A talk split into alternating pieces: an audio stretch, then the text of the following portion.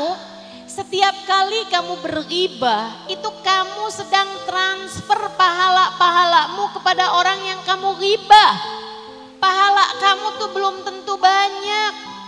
Segitunya kamu mau nyumbang orang. Seberapa yang kamu punya? Makanya Nabi Muhammad nyebut nih, siapa orang bangkrut kata Nabi? Orang bangkrut Rasul. Yang kami tahu orang bangkrut itu orang yang punya harta dan juga punya hutang. Hutangnya lebih banyak daripada harta yang dia punya.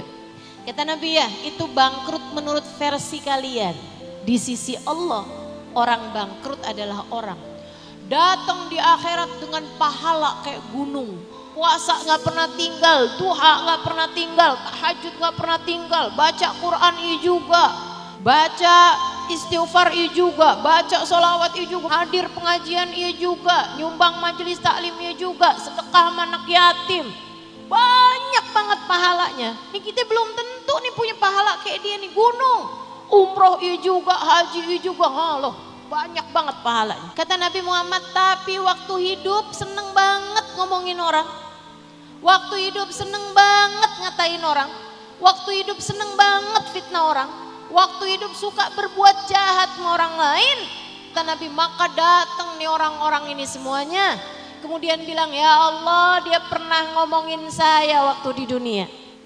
Ya Allah dia pernah fitnah saya waktu di dunia. Ya Allah dia pernah menzalimi saya waktu di dunia. Kata Allah kalau gitu ambillah pahalanya.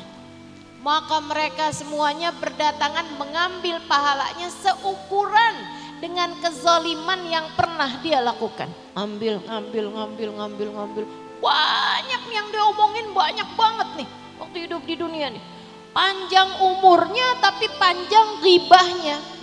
Sampai habis pahalanya masih datang juga orang ya Allah dia pernah marahin saya depan-depan orang sakit hati saya waktu itu kata Allah ambil pahalanya udah habis ya Allah pahala kalau gitu taruh dosa kamu di tempat dia na'udhu billah na'udhu billah jangan mau menyibukkan diri menyibukkan lisan membicarakan aib orang lain.